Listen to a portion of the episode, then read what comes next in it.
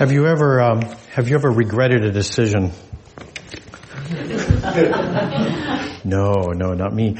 Um, no, actually, uh, I was I was uh, I was trying to decide from the great collection of regrets I have of which one to to illustrate this with, and I finally decided the the there was one that was a double double regret. And what happened is I became convinced that I had an untrustworthy car, and it gave me lots of reasons to think that, but but I decided that this car was untrustworthy, so I rushed into a decision to buy a replacement. And then about a year later, uh, even though there was really nothing wrong with that second car, it had just, it had just become associated in my mind with a hasty decision and, and being forced into doing something that, that I didn't want to do. And I never did like that replacement car. And so I ended up, I ended up trading it and getting a different car. So, so it was a very expensive and, uh, uh, important learning experience. I learned that cars don't make you happy, but um, and uh, so so so, um, so uh, it wasn't a complete loss, but but I have I have regrets because because of things like that. I feel like I've been pressured into a decision, um, like that first car kind of pressured me into making a quick decision, and then I dislike the second car simply because I associated with that. So sometimes we make hasty decisions. Sometimes we feel like we're pressured into making a decision, and there's lots of there's lots of times when when that happens. Maybe some of you have bought um, the insurance at the car rental place. Um, you know, where even though you've already got insurance and even though it covers it, they are so good at telling you that no, it's not, that you say, I guess maybe I should just pay the extra $10 a day or something like that. Maybe you've had that situation, or may, maybe you got the gas because it's so expensive nearby or things like that. Um, you know, there's, there's other ways. Maybe you bought the extended warranty. You know, you're there at Amazon, you're doing the checkout and it says, do you want the four year warranty? And you go, I don't know. Maybe. So sometimes we have these decisions. Uh, there are so many ways that we are pressured into making decisions um, because uh, because people in sales know you need to always be closing, and so sometimes they're always closing. Um, sometimes always. Um, so um, the uh, the the the one that is particularly difficult, the the sales pitch that is particularly hard to resist is, "Dad, can I keep him? I promise I'll feed him." some of you, some of you have had that situation before, uh, where you've had to deal with, you know, no, we really don't need another pet. So, so there's lots of times in our lives, um, some from people we have no reason to like, and some from people we love, that, that we feel like we're pressured into making decisions that we feel that we might, we might regret. And um, uh, the uh, one of the things about Christianity is it is often um, presented that way. There are a lot of people who present Christianity the same way. Maybe you've heard them that the the idea that you know if you don't you know, where would you go if you died tonight? Do you know where you will spend eternity if you die tonight? There's people, there's people who say that kind of thing. There's people who say, um, you know, the the um, the the reason you need to be an evangelist is because the only thing you can bring to heaven are the people that you um, make into Christians. And and I, I, know that those almost always come from from a position of of um, a, a, good place that people are trying. You know, they they care and they are usually trying to do something, and and they have been persuaded uh, that that's the best way to do it to use high pressure tactics. You know, the the um, the Russians have launched. Did anyone get this? The Russians have launched their missiles, and you better make your decision right now.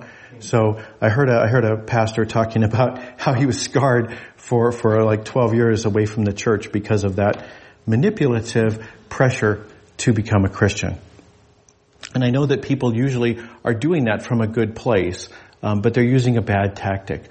Um, in fact, um, how many of you did anyone else have to read "Sinners in the Hands of an Angry God" in like high school English class? We had to read segments of it. It's like 28 pages, so um, so I can't say I've read all of it, but it's it's a very long sermon, 28 pages, and it was a sermon. And it was a famous and very influential sermon because Jonathan Edwards uh, used it to, to basically w- the result of the of that uh, sermon. It has uh, people have attributed to that sermon the the first Great Awakening in the United States. So it had a great impact, and Jonathan Edwards was a, a, a staggeringly um, important uh, theologian, really America's first native um, uh, uh, theologian.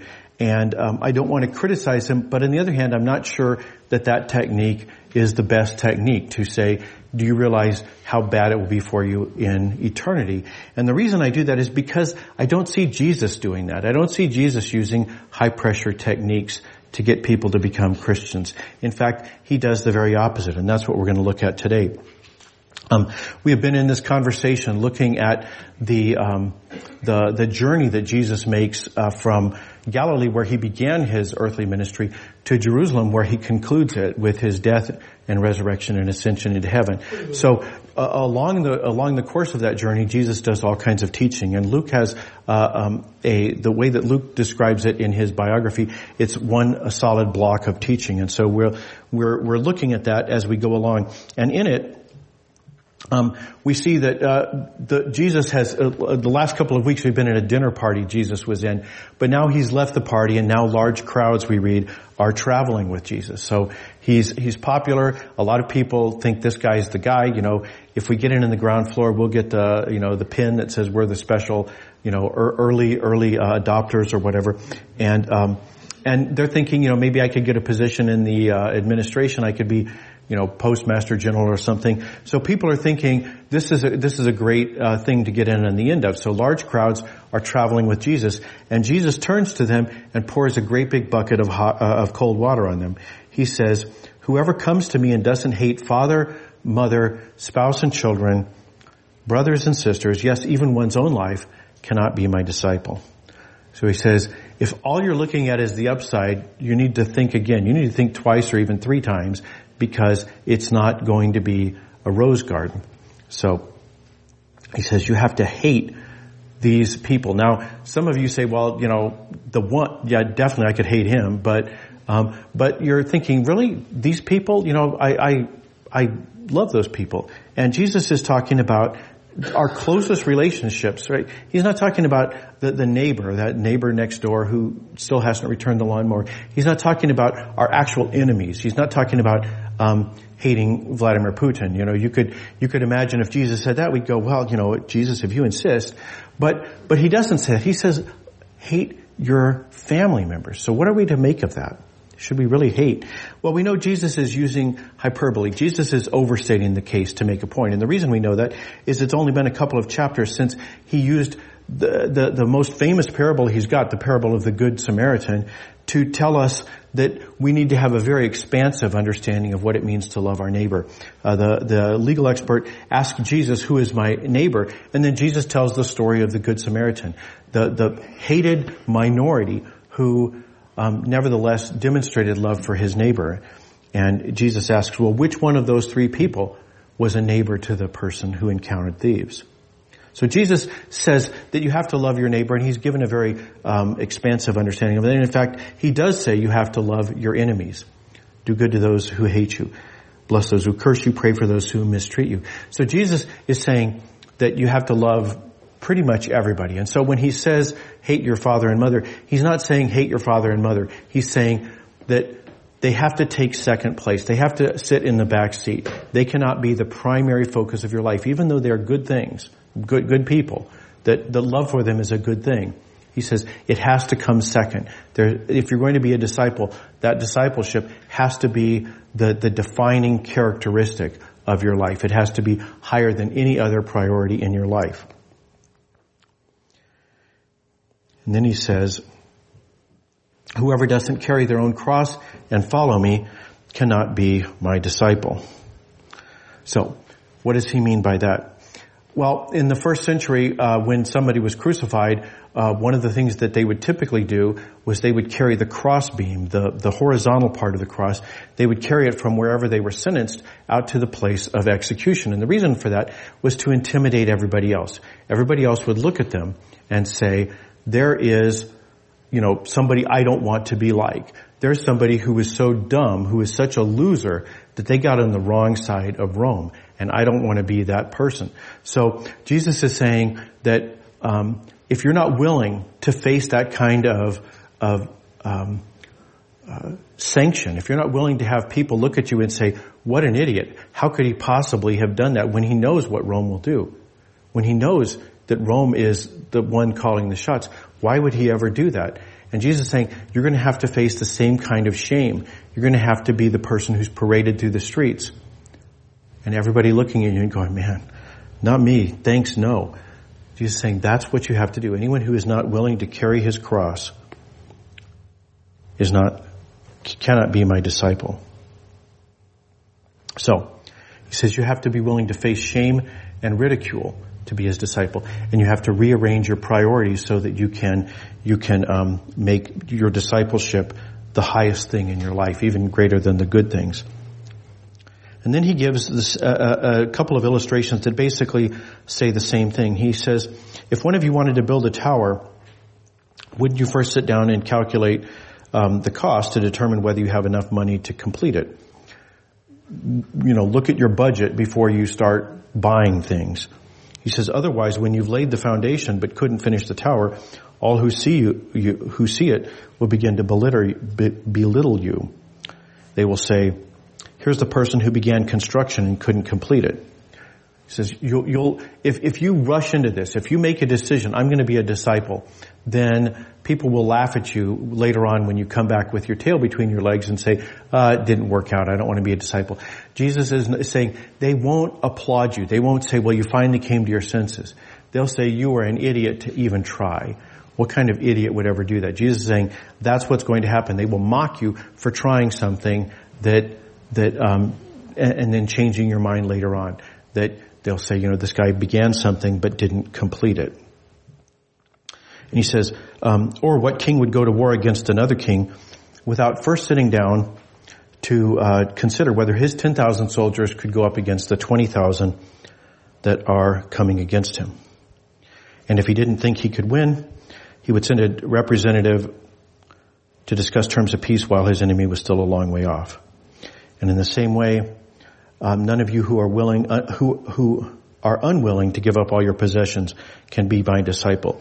Now, it may seem like Jesus is taking kind of a, a, a sharp turn here that it's not obvious what's the connection between possessions and the the the king who's who's reacting to uh, this this army that's coming against him, and, and, the difference is that the the army is something you can't predict. It's something that comes at you, and you as a king, you know, if you're, if you're putting yourself in the position of this king, you're going to be facing the decision, you know, we've lost three battles in a row. You know, should we sue for peace now? Well, that's a bad time to sue for peace. It's better up front because they don't know necessarily whether they're going to win.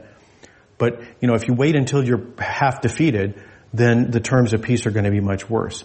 So he's saying that you may not be able to control that in the sense of, you know, it comes at you. But if you look at it and say, I'm gonna, I'm gonna cave, I'm gonna fall, fall apart under the, under this force, then do it up front. Do it up front, not halfway through. So, so the idea here is, um, your possessions. How does that connect with possessions? Well, the idea is that being a Christian will, will put at risk all of your possessions, all the things that you hold dear, uh, are going to be at risk. In the same way that if you, if you said to the, the foreign king that was coming at you, you know, What'll it take to buy you off? You know, do you want some border villages? You know, you know, what, what will it take to make you go away? And that's probably going to be a lower price, but it will require that you give something up. And so Jesus is saying you have to be ready to give things up. And, uh, and we might say, well, yeah, but what do I have to give up to become a Christian? And the answer the answer is uh, potentially everything. And the reason for that is there is an army that will come after anybody who is a disciple. The, the army is the world, the flesh, and the devil the things that the things that we want, um, the things that we have been trained to want, um, will pull on us. They will fight against us. Uh, the apostle Paul says in his letter to the Ephesians, he says, "You used to act like most people in our world do. At one time, you were like those persons. All of you used to do whatever felt good and whatever you thought you wanted." He says that's not going to stop. You're going to continue to think that there's something you want. You know, PFD sale, anyone? Right? So, so there are going to be things that that appeal to you. That's not going to stop when you become a Christian. The question is, do you have it in you to say, you know what, I don't need those possessions. I can give that up. Because the world, the flesh, and the devil will, will come against you. And so if you're going to end up caving in halfway through, then he says, better to not get started. So, he finishes with another metaphor. He says salt is good, but if salt loses its flavor, how will it become salty again? Now that didn't make any sense to me, but I looked in some of my resources and they said the way that people in Palestine in that era, the people in the, the Holy Land, what they did is they would go get salt from the Dead Sea because the, the edges, the, the shore of the Dead Sea is crusted over with dried salt. But there were other things in there besides sodium chloride. There's other minerals and so forth that were in it. And if you, if you, um, if you get rid of the salt, what's left? You've got these other minerals that nobody wants. If you put that salt in a bucket, a bucket of water, then the salt will dissolve and you could pour that out and then all you're left with is the weird minerals and so forth that were part of that salt. So he says, if the salt loses its flavor, if it loses the salt, um, if it loses its saltiness, how will it become salty again? You've already poured out the water. The salt is gone. All that's left is these minerals. So he says it has no value either for the soil, neither for the soil nor for the manure pile. People throw it away. Whoever has ears to hear should pay attention. What is he talking about here? He's saying, he's saying the essence of discipleship. If you're willing to bargain away the essence of what it means to be a disciple, you know, the essence of salt is salt. Um, the essence of discipleship is doing what it takes to follow Jesus, doing, you know, following Jesus wherever he calls you to go. So He's saying, if you're going to do that, you know, rather than just turn away and say, I'm not a Christian, you know, I give up. Instead of doing that, you may try to save face. You may say, oh, I'm a Christian, and then you may start phoning it in. You know, I still go to church on Sundays, and people think I'm a Christian, but I'm not really. And Jesus is saying, you know, if you aren't going to be a disciple, spare yourself the trouble. Just don't be a disciple. So, so don't, don't, um, don't try to look like salt if you're not going to be salt. Don't don't phone it in. Don't don't um, just just uh, uh, go through the motions. Don't retire in place as a Christian. So, what is Jesus doing here? What is what is the message for us? What does Jesus want us to take from this? Well, because we are living in the 21st century, we may think what Jesus is doing is reverse psychology. Do you remember there used to be an ad you'd see? It says, um, maybe you've got what it takes to become a United States Marine, but maybe you don't, right? Maybe, you know, probably, you know, for you, you know, don't, don't even try, right? Maybe Jesus is using reverse psychology, right? We might think that, that Jesus is, you know, um, uh, Tom Sawyer and getting his his uh, friends to paint the fence for him. You know, it's like, nah, you couldn't do it well. So, you know, is that what Jesus is doing? You know, I, I found out, I, I, learned that there is a term for that in the sales world. It's called negative reverse selling, and the article uses an example. You're not ready to read this article, so because they want you to read the article. So, is that what Jesus is doing? Well, in the 21st century, we might think that's what Jesus is doing, but there's no way anybody in the first century would have thought that he was using reverse psychology. And the reason is because they knew what happened to him. They could look at the example of Jesus. They could look at the example of the other apostles who followed him. They, you know, starting with uh, um, Stephen, the first martyr, uh, going down through the rest of the, the apostles. Uh, according to tradition in the church, the only apostle who did not die at the hands of people who didn't like Christians was John, and that's because he spent most of his most of his adult life on a, a prison island, kind of like Alcatraz or Devil's Island or Robben Island. He spent he spent most of his life on Patmos, um, breaking rocks in the hot sun. That's the only one who didn't actually die at the hands of of um, people who are opposed to Christianity. Nobody in the first century would have thought, "Oh, Jesus is using reverse psychology. Jesus is really telling you the way it's going to be. And that continued. You know, the, the early church people like Polycarp and, and Irenaeus, they were martyred. Um, and about um, about 150 years ago, people were doing some construction in Rome, and they opened up this room that had been sealed. It had become part of a um, a foundation for um, the the buildings that were above it, and they discovered what is called the Alexamenos graffito. The graffito is the singular, I learned, of graffiti. So they found a single graffito of a guy named Alexamenos. And I don't know how, how easy it is to see that. It just looks kind of like some scratching on the wall, but, but if you trace it, you get a picture that looks like this.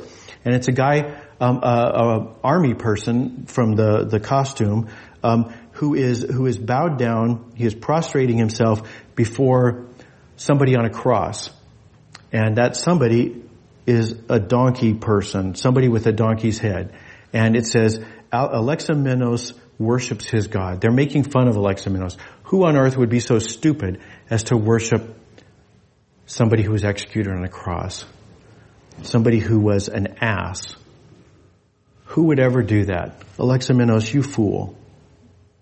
Nobody in the first, second, or even uh, the beginning of the third century would have believed that Jesus was using reverse psychology. Jesus was warning people. So, what was he warning them? What was he, what was he telling them? What was the takeaway? Well, the first takeaway is that Christianity is harder than you'd like. There are people on TV who will tell you, no, Christianity is actually greasing the skids. It'll make your life that much easier. And the answer is, no, it, it really won't. And so, um, maybe that'll look like uh, shame and ridicule. You know, uh, he became a Jesus freak, you know. It's a shame. He used to be cool. Maybe it'll be your family, you know. It's like the family will, will say, you know, you used to be more fun. Or I always feel like you're judging me. So Christianity is going to be harder. Jesus is saying just flat out, it's going to be harder than you think and um, th- than you'd like it to be. And as a result of that, he says you need to be prepared to rethink your priorities. If you think the most important thing is what you're going to buy with the PFD, um, except if you're using it for fuel, right? You know, apparently, apparently a big chunk of it is for energy, but um, but you might need to rethink your priorities. Jesus is saying you need to rethink that because that is a point of leverage. If you cannot adjust your priorities, if you can't say, my possessions don't mean anything to me because I'm a disciple of Christ, if you're not willing to let them go, then that will become a point of leverage against you. That will become the, the king that is coming at you, the world, the flesh, and the devil. So he says, be prepared to rethink your priorities. And so I would encourage you to to rethink um, where you spend your money and time. Uh, what do you do with your money and time? You know, now's a good. You know, there's always a, this is a great time to get started, and because it because that'll tell you. You know, no, this is harder than I thought. Um, I'm not sure I want to do that. So be prepared to rethink your priorities. Now, of course, Jesus is is saying, don't do this because you love misery. He's, you know, if you enjoy being miserable, Jesus is not saying Christianity is only for people who like being miserable. Jesus is saying that Christianity will justify everything it costs you. He says it will cost you. It's going to cost you. But it will justify that.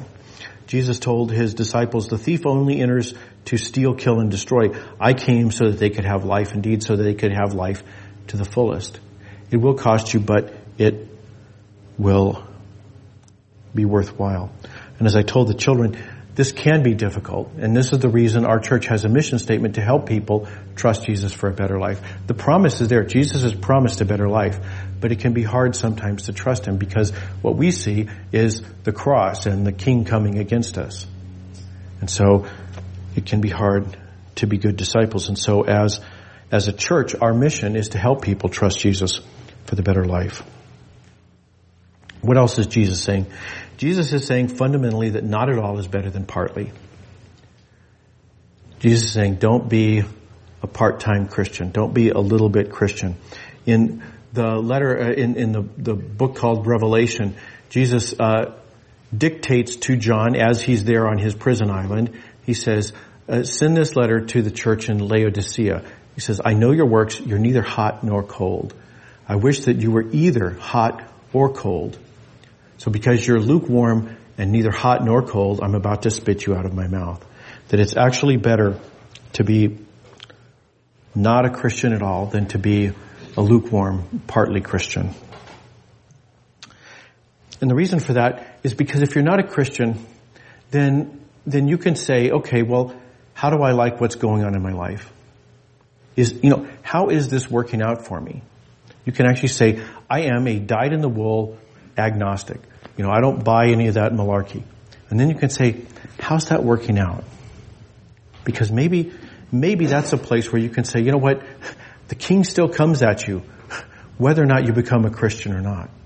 That the world, the flesh, and the devil will still tug at you, even if you're not a Christian. But if you are a Christian, you might get it confused, or a part-time Christian. You may say, well, this is God somehow, you know, punishing me or something like that. So, so, don't be a part-time Christian. And then finally, Christians are expected to try and fail. And the reason we know that is because the best Christians in history, every Christian in the Bible tried and failed. That when, when Jesus was arrested, they scattered. None of them said, this is that cross Jesus was telling us about. Let's go, let's go carry our own. No, they said, he's about to carry a cross. I don't want any part of this. And they vanished. The best Christians in history, the Christians all through the Bible, did the exact same thing. So it's better to try and fail than to not fail, than to not try at all. Jesus says, I will ask the Father and he will send you another companion. The companion will teach you everything and remind you of everything I told you. Jesus says, I will help you. I don't expect you to succeed by yourself, uh, but I do want you to try. I want you to find out how strong that army is that's coming against you, because then you'll appreciate how much help you're getting from the Holy Spirit. So, that's what Jesus is saying, and it's really the mission statement of the church. This is the opportunity we have not just to be disciples, to say, all right, sign me up. You know, I can be a Marine. I can paint that fence. It's not just to do that, but to say, I can be part of what Jesus is doing. I can be someone who helps. I can be, I can be the hands and feet of Christ as He encourages people to be disciples in the face of all of the challenges that it, that it comes with. This is something we do as a church. We celebrate the sacraments together as another way of helping people as they, as they wrestle with the difficulty of being a Christian. We celebrate the Lord's Supper. We're going to do that next week. We celebrate baptisms. People who've been baptized can say, yes, this is hard, and Jesus warned me it would be hard, but he also warned me, or he also promised me that he would be with me. So we can celebrate the sacraments. And, and we can also encourage one another. There's 57 things in the New Testament that Christians are supposed to do for one another. And the reason for that is sometimes if you're the one, then you just aren't going to make it. And you need other Christians who will come alongside you and help out. That we are called to help one another. This is the work of the church, to celebrate the sacraments and to support one another as the hands and feet of Christ, as the mechanism used by the Holy Spirit to help people so that they can have the abundant life that Jesus promised. It will be difficult, but Jesus says it will be worth it. Let's pray. Heavenly Father, we um, we thank you that Jesus is not a high pressure salesperson. That he's not he's not warning us that you know this offer is going to go away if we turn our back on it right this minute.